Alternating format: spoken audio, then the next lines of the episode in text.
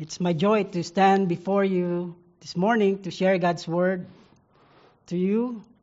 You know, uh, three weeks ago, Pastor Steve called me and asked me if I can preach uh, September 6th. That's today. You know, at first I was a little bit hesitant. Uh, not because I don't want to preach. I really want to preach, but you know, uh, kind of not uh, very confident sometimes with my English. So please bear with me. Uh, you know, we've been here seven years. Uh, we moved here 2013 when my wife, uh, Grace, uh, got a job as a nurse. And uh, she was assigned in Chinle, Arizona. And she worked there as a, ni- a nurse in a small uh, community hospital. And then I was able to pastor a church there too, in uh, that in that small community. So you know, uh, God brought us here for a greener pasture. You know, it's a greener pasture for us, especially for us who came from uh, third world countries. Uh, working here, oh, it's a lot different. I mean, nurses earn much bigger income here, so we had a very comfortable life here. Okay, so uh, but uh, after four years, you know, something happened, uh, and then. Uh, uh, by the way, I, I, want to share my testimony before you know going to the sermon. Okay, it was uh, 2017 when uh, my wife uh, got sick. Uh, she was very healthy, but one day she she got sick, and we thought it was just a simple fever, so she didn't really mind it and she did not bother to go to the doctor for checkup. And then we noticed uh, that her fever did not subside for almost three days already. And then uh, that day, uh, she knows she's not feeling very good anymore. So, so, she asked me to drive her to the hospital. And uh, in the hospital, they did a very good uh, uh, che- testing, you know, lab work. And then they found out that uh, she had uh, sepsis. Uh, she had infection that uh, spread to, has already spread to some of her vital organs, like kidney. That's why when she was confined there in the hospital, uh, she could not pee anymore. And, uh, and it's, uh, the, the, the lab test shows that uh, it was already advanced. The infection was advanced. So what happened is uh, the doctors who happen also to be the doctors whom she work that she works with in that hospital they decided to fly her here in Albuquerque because the doctor said we cannot handle your case grace your, your case is uh, critical okay uh, her kidney started to fail and her liver and all other organs. So she was flown and to, to by the helicopter going here to Albuquerque U- University of New Mexico Hospital. And uh, you know, I never thought that my wife was that sick, so I, I did not even accompany her in the uh, helicopter when she was flown here, because I said I'm going to drive. I'm going to bring my car so that you know I can drive around the town. so anyway. Uh, when I reached UNM, she was already in a coma state, comatose. And when I saw my wife, oh, I really cried. Because uh, before she was flown to here in Albuquerque, she was uh, even, uh, we were talking. We were, you know, making jokes. And then uh, four, year, uh, four hours after that, when I reached UNM, uh, she was already comatose. And then the doctor told me that all her vitals or vital organs had shut down, except for the heart. But the heart was uh, actually sustained by respirator. Without that respirator, I believe she will not make it. So my wife, uh, unconscious when I reached UNM, and then I was surprised that she was hooked up to. I, I, I remember there were like 17 tubes uh, hooked up to her body. Uh, so when I saw that, I that's when I know that my wife is uh, very very sick. Um, I was so disappointed, really disappointed with God. Why did God allow that to happen? I was really so discouraged, you know. Life was great, you know, because we were, I was in the ministry, uh, helping a small pastor there, uh, a church there in Arizona with the Navajo people. And uh, ministry was doing, you know, it was great, you know. And then why did God allow that to happen? That my, all of a sudden, everything seems like it went downhill. Um, I could not uh, imagine why God would allow such a thing to happen to, to me. So I, I feel like God has disappointed me. And so this morning, before uh, continuing with our message, uh, with my testimony, uh, I, I, my, my attention was brought to this uh, scripture, 2 Corinthians chapter 12, verses 7 to 10. Let me uh, read the scripture to you. Okay, sorry.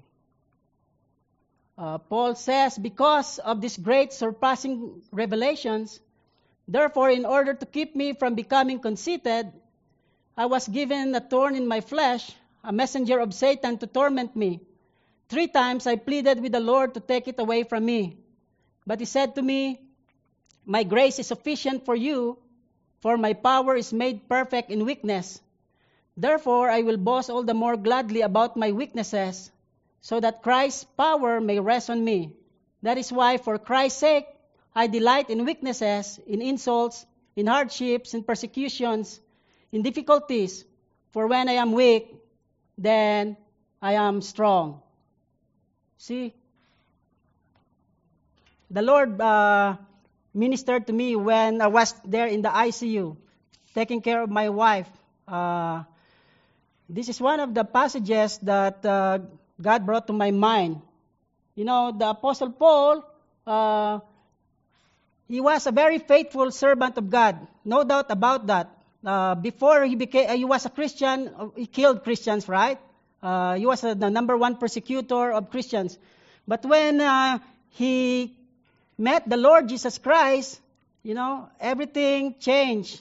He sacrificed his life for the ministry.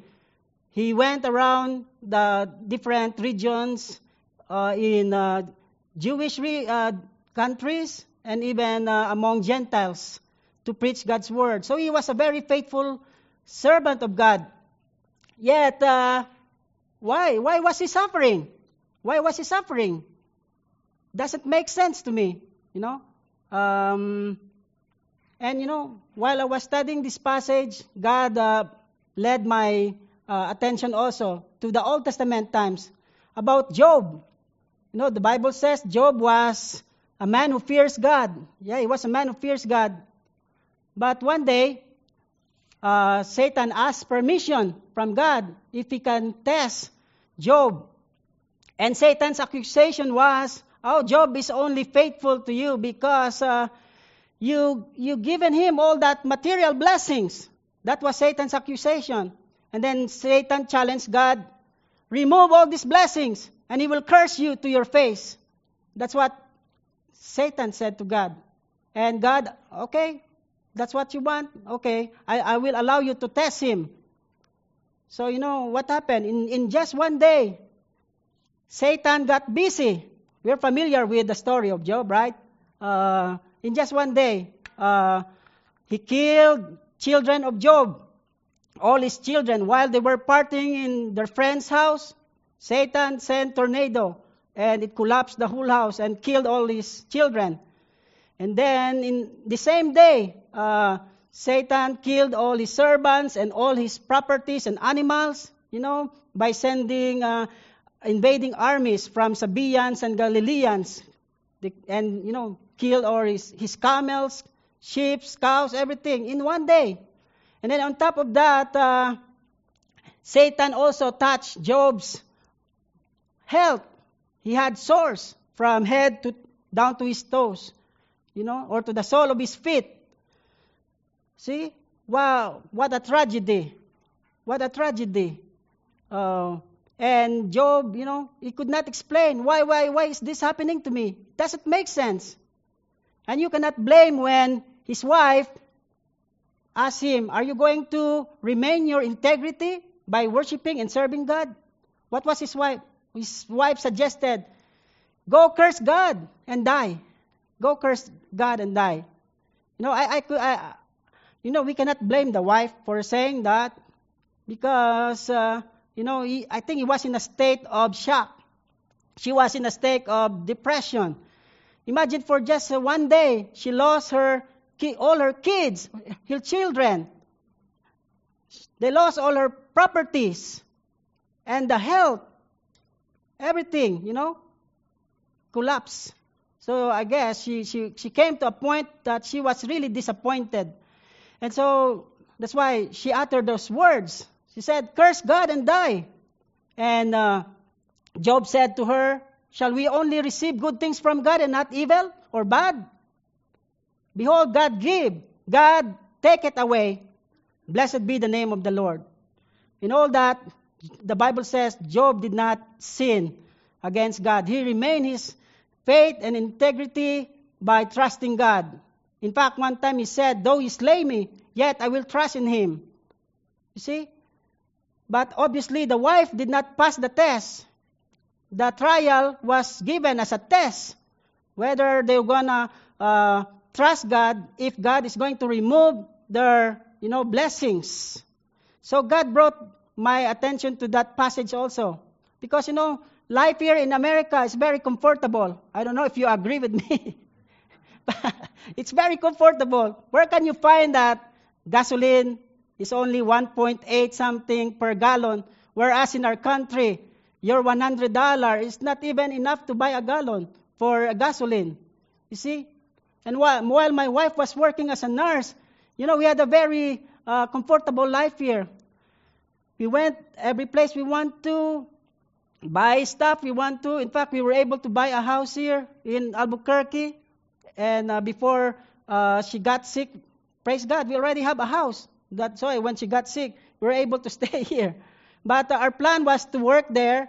Uh, and then when our kids go to college, that's when we are going to move here to Albuquerque, but God has a different plan. He moved us sooner than we expected. You see? But anyway, uh, here there are four truths I want to share with you why God allows suffering.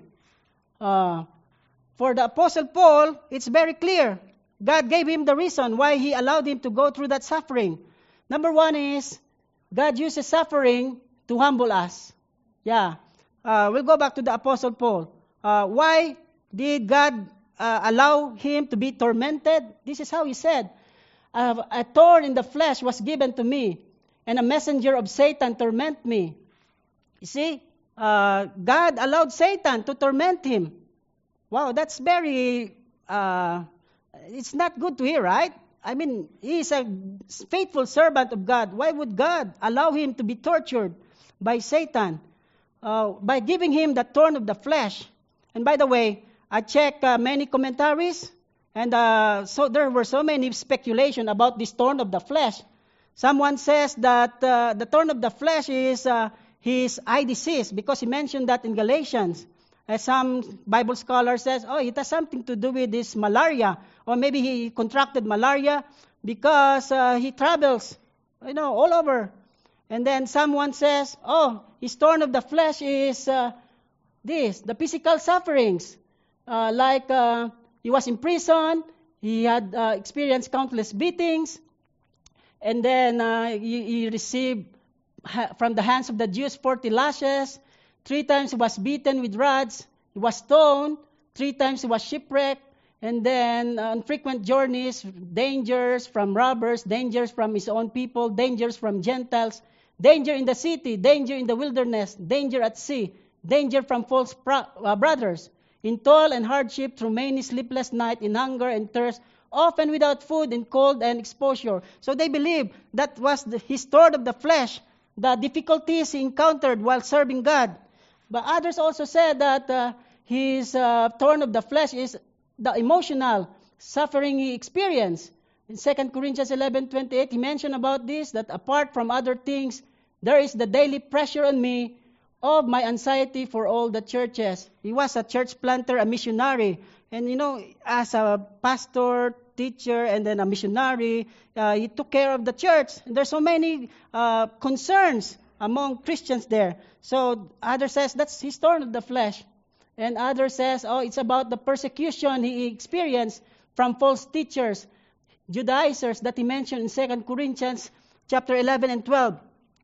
Those uh, Judaizers, you know, they badmouth Paul, they insult him, they talk evil about him. So they said, oh, that's that's uh, the the thorn of the flesh. And uh, and others also said the thorn of the flesh are the many followers who deserted him. He mentioned in 2 Timothy chapter 1 verse 15, you know that everyone in the province of Asia has deserted me, including Phygelus and Hermogenes. You see, he mentioned two people whom he loved so much, he invested his life and then uh, uh, helped these people to grow. Yet, you know what they did? They deserted him.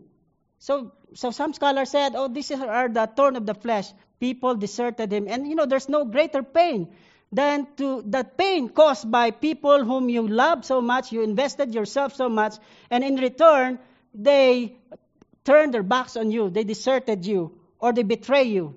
So that's the thorn of the flesh, according to some scholar. And this is what Paul said If I love you more, am I to be loveless? Is this what I get for loving you? If I'm gladly spending my life and being expended for your souls, and I love you more, do I get loveless? That's how they reciprocated his love. He loved them so much, but they, you know, hated him, insulted him, and uh, they deserted him. So those are the many speculations about the thorn of the flesh. So I, I really don't know. Personally, I don't know what uh, what are those uh, thorn of the flesh, but it's very clear that uh, the thorn of the flesh was used by God what to keep him from insulting himself. You know why? Because uh, if you read verses 1 uh, of chapter 12, uh, Paul had a lot of privileges that Jesus gave him. Like he was able to, to go to heaven. Yeah, he had a trip to heaven. And no apostles were able to have that kind of privilege. And then when he was in uh, somewhere in the desert in Saudi Arabia, you know, Jesus appeared to him many times and then gave him more revelation about, you know, things to come, about heaven and all this. So he had all these uh, privileges or edges. So he's far above compared to other apostles or servants of God. So he has all the rights to boast about these achievements or accomplishment or, you know, what you call that, the experiences. So, so to keep him from exalting himself, that's why he was given the thorn of the flesh. He was given the thorn of the flesh. Um, you know, you might ask, uh, so God used trials to make us humble? Yeah, He does. God uses trials to make us humble. And you know, humility is the number one virtue for Christians. Without humility, you know, we will never acknowledge that we are sinners and that we need God. Without humility, we will never call upon God. You see? So humility is the number one uh, virtue for Christian. Without humility, we will not be able to relate well with one another. We will be proud, you know. And you know, the greatest example of humility is Jesus Christ. Though he was God, according to P, uh, Paul in Philippians chapter 2, but he did not thought it equality to be equal with God. Instead, he humbled himself and he became obedient to the wills of the Father. How? By being a servant. And the greatest act of humility was when he gave his life to die for us at the cross. You see, so he, Jesus is the greatest example of humility. He came to serve and not to be served. And I tell you, without humility, we will never be able to serve one another here in this church or everywhere we go we would be proud and you know well and we would be in trouble if we are we don't have humility. When we hear somebody speak evil against us we would you know right away respond by lashing out or curse them also. You see?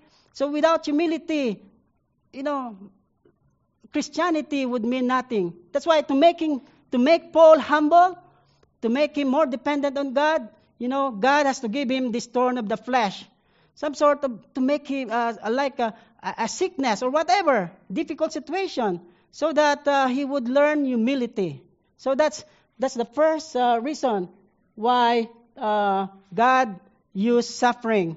So how to approach the deepest disappointments of life? I, am sure all of us have experienced disappointments, right?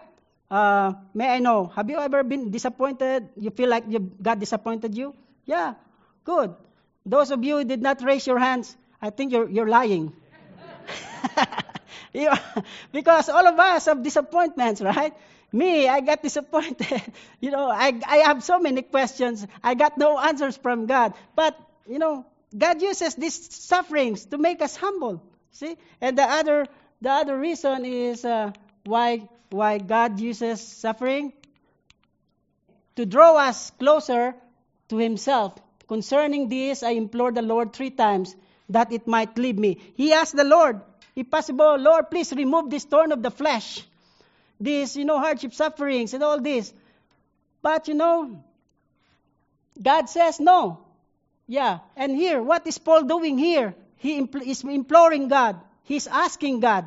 He is asking three times. He, he, he asked God many times. So, what we see here is Paul is praying, okay? Is uh, God is using this suffering to make him prayerful, to make him, you know, closer to God.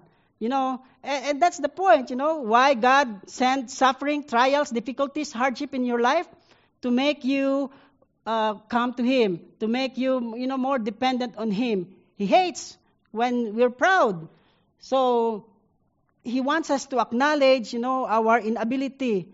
And, you know, that's because when we're, we're so full of ourselves, God cannot manifest His grace, His power, and He can never use us. So that's why we need to be humbled like Paul.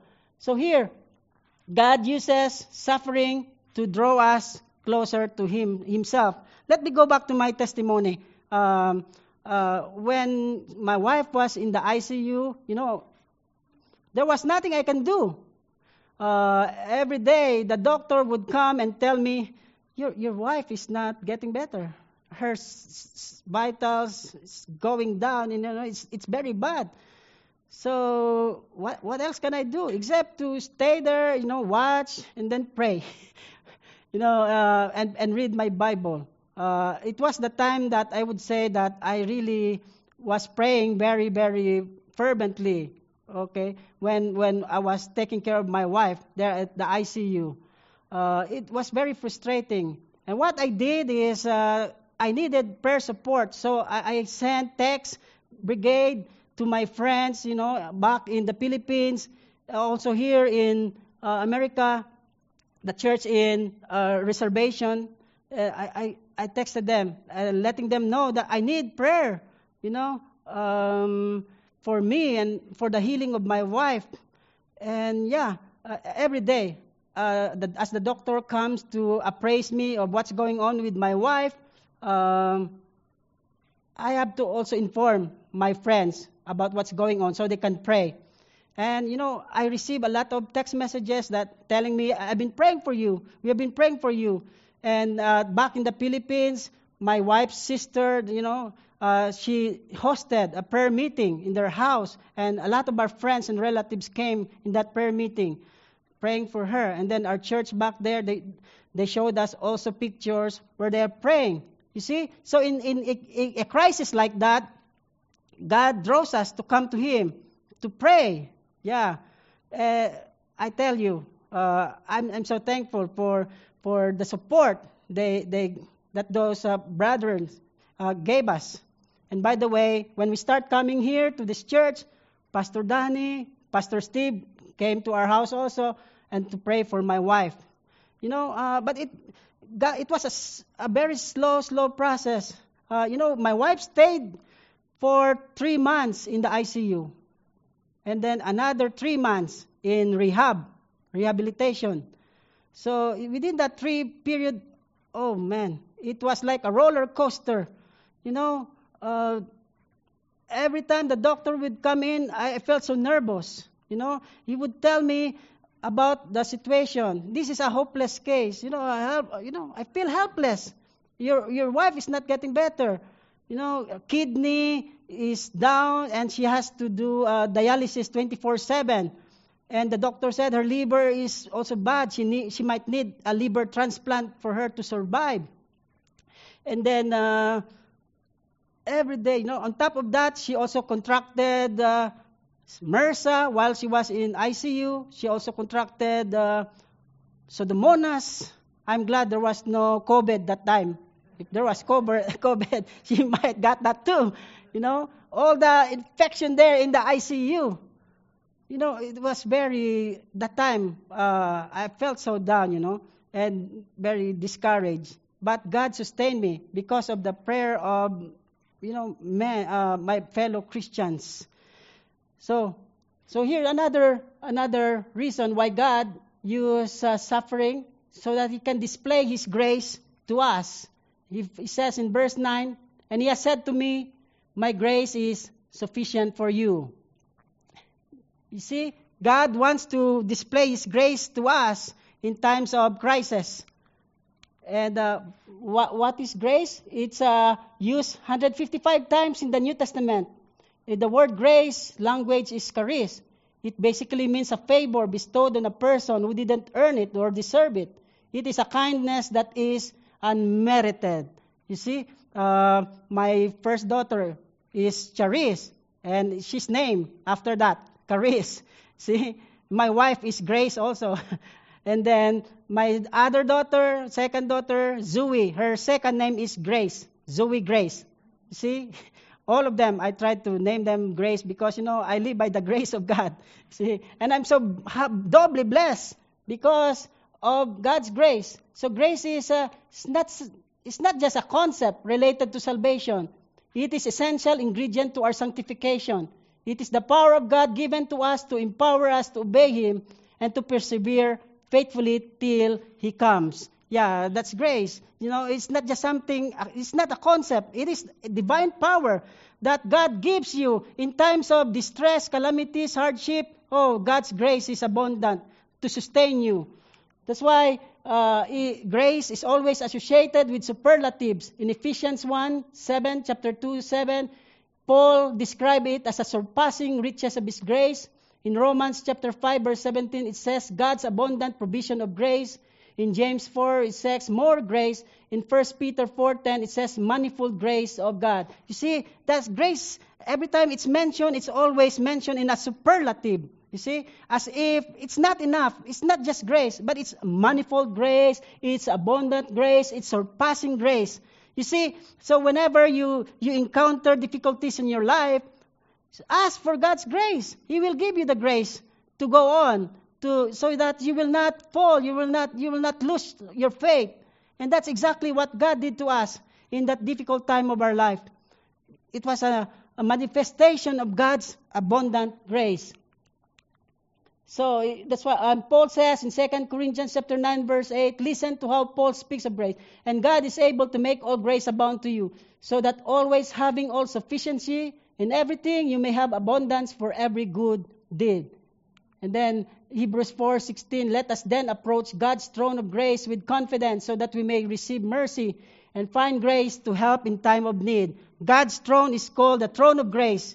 Okay? Why? Because when we come to His presence, we can expect more grace, more grace He will bestow upon us. In the uh, Old Testament times, or in the old times, you know, when you come before the presence of a king, and then you said something, you know, you might be killed by the king in his presence. But in our, before our King of Kings, when we come to him, it's not a throne of fear, you know, or, you know, it's a throne of grace. We can come to his presence and ask for grace.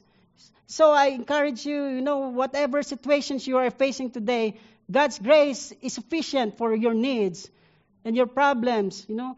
And that's what sustain us. That's why looking back, uh, I, I, would say if it's only within, within my capacity, I could have uh, cursed God, you know, and and you know we hear people today, even in this COVID time, Many people commit suicide. you know, but if they come to know this grace of God, I don't think they will do that. You see? So God's grace is abundant. And, you know, uh, grace, as I've said, is unexpected blessings, many blessings, undeserved blessings. I got a lot of undeserved blessings when my wife was in the ICU. Uh, like uh, cards we, that I received, we received thousands of cards uh, telling us, we've been praying for you, uh, be strong. I consider that as an act of God's grace, you know, using a lot of people to encourage us. And then uh, unexpected blessing you know, um, the, the, company where my wife is connected, they told us that, you know, uh, grace, we will give grace disability, uh, what you call that, like a benefit for her, for the, because she cannot go back to work. Yeah, it's a big help for us financially.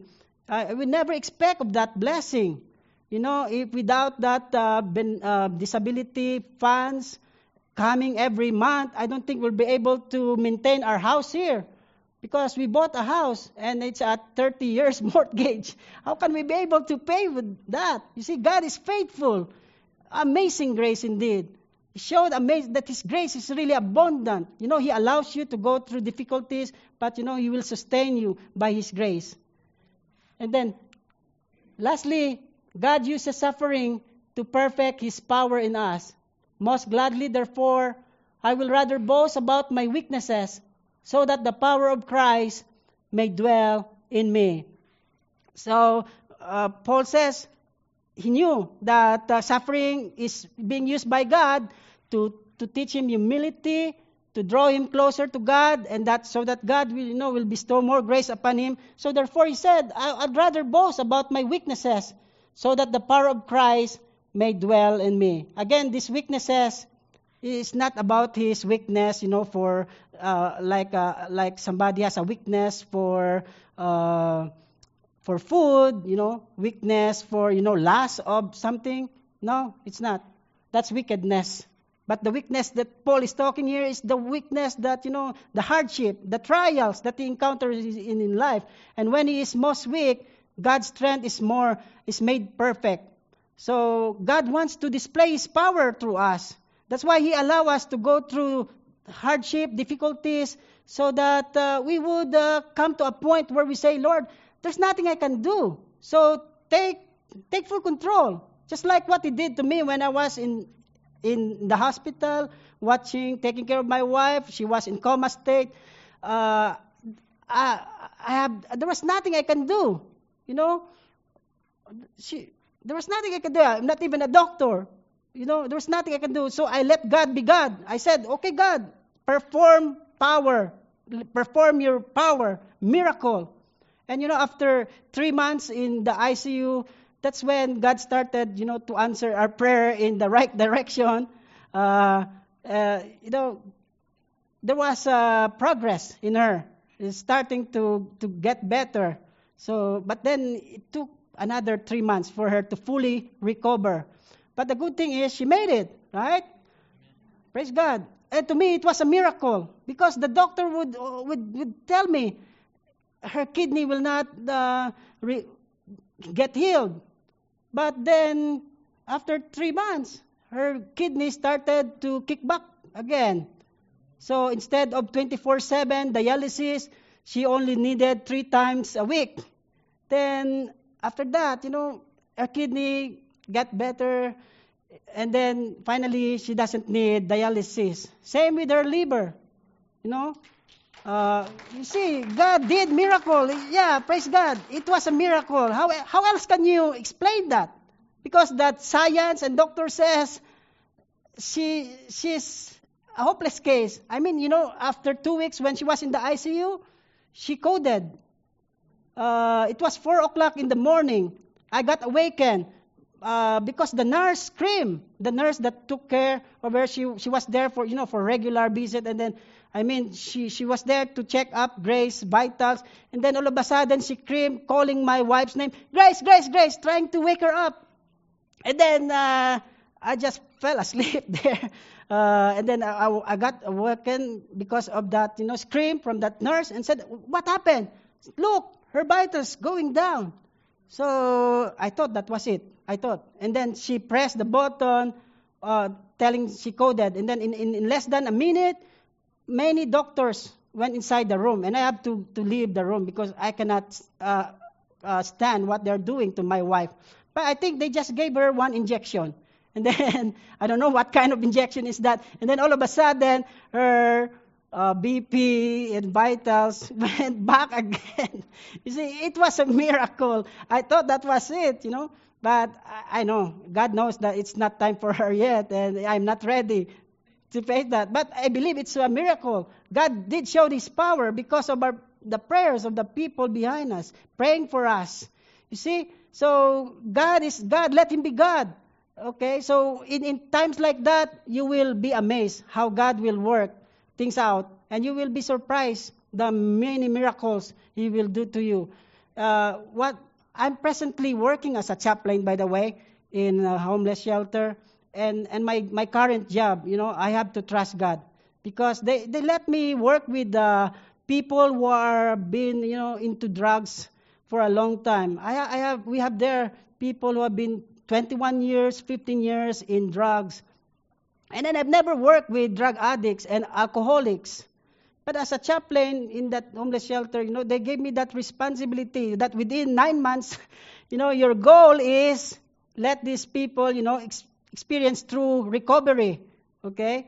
And I believe it's a it's a God thing. I cannot do that with my own ability and skills. you No, uh, that's why I have to pray always and ask God for intervention. And praise God, I've seen a lot of uh, men being transformed by God through the daily Bible study. I do Bible study with them every day for two hours. and it's a good uh, uh, place for me, you know, to exercise and, you know, advance my skills because I really want to preach and teach God's word. That's why I need more training. And by the way, I, am thankful to the church because of uh, our church here. I got that job. One day, Pastor Steve emailed me the, telling me that a, a team from our church composed of the Golden Ladies, you know, they're all three M's. Martha, uh, who's it? Margaret, and then Marjorie, yeah, and, and, and her husband. They go to the shelter every Monday to do Bible study. And then one day I got an email from pastor. They said that the team is looking for somebody to help them with the Bible study. And I felt, you know, God has called me to, to help the team. And then, you know, uh, I believe uh, I started uh, joining the team back in May last year. And then, you know, early 2020, January, I got a call from the CEO of the company and asking me, Are, are you interested to work as a chaplain here? That's, yeah. So it was a, a blessing. See, I never thought that uh, my temporary uh, volunteer Bible study leader would turn into something permanent. So until the present, I'm working as a chaplain there. So I thank God, you know, for how God showed His goodness to us. And prior to that, I had worked a lot of jobs here. I work as a, primarily as a caregiver, and even as a caregiver, I, I had the chance to share God's word and you know pray for my uh, clients. I also work with the Boston market with their you know delivery and then the, kitchen crew because I love to, to, you know I love to cook, you know. And then I also work so many odd jobs here while but eventually God brought me back to the ministry because my heart is to really preach and teach. And I've been a pastor for 17 years in the Philippines. And, and I think it's about time God is telling me to go back to the ministry. And, and so I'm thankful to this church, you know, for the love and support you gave us to my family. Uh, it was a blessing when we first when we started to came into this church, Pastor Steve was doing a series in First Peter, and, and the topic was about suffering. He said uh, something like, "Don't take it strange when you face trials of many kinds or, or this hardship, you know, because the early Christians they thought it was strange. Because you know, we live in this uh, fallen world, so don't don't be surprised if you fall, uh, you face a lot of problem. Yeah, if Adam and Eve did not sin, yeah, we would probably be living in a very comfortable life. So I remember that's what the pastor said. And so we started coming here, and then we said, eh, we will stay there, you know, because eh, we like the preaching of pastor. we learn a lot. And then he also did a series about trials in James. So I have just so many blessings to thank, to thank God for. So, in closing, every weakness you have is an opportunity for God to show His strength in your life. So, I'm sorry, you know, I, I think I exceed. He, he told me not to preach more than 35 minutes. I'm sorry about that. So, but I pray that our my testimony has, has blessed you. Okay? So, let, let, let me close in prayer.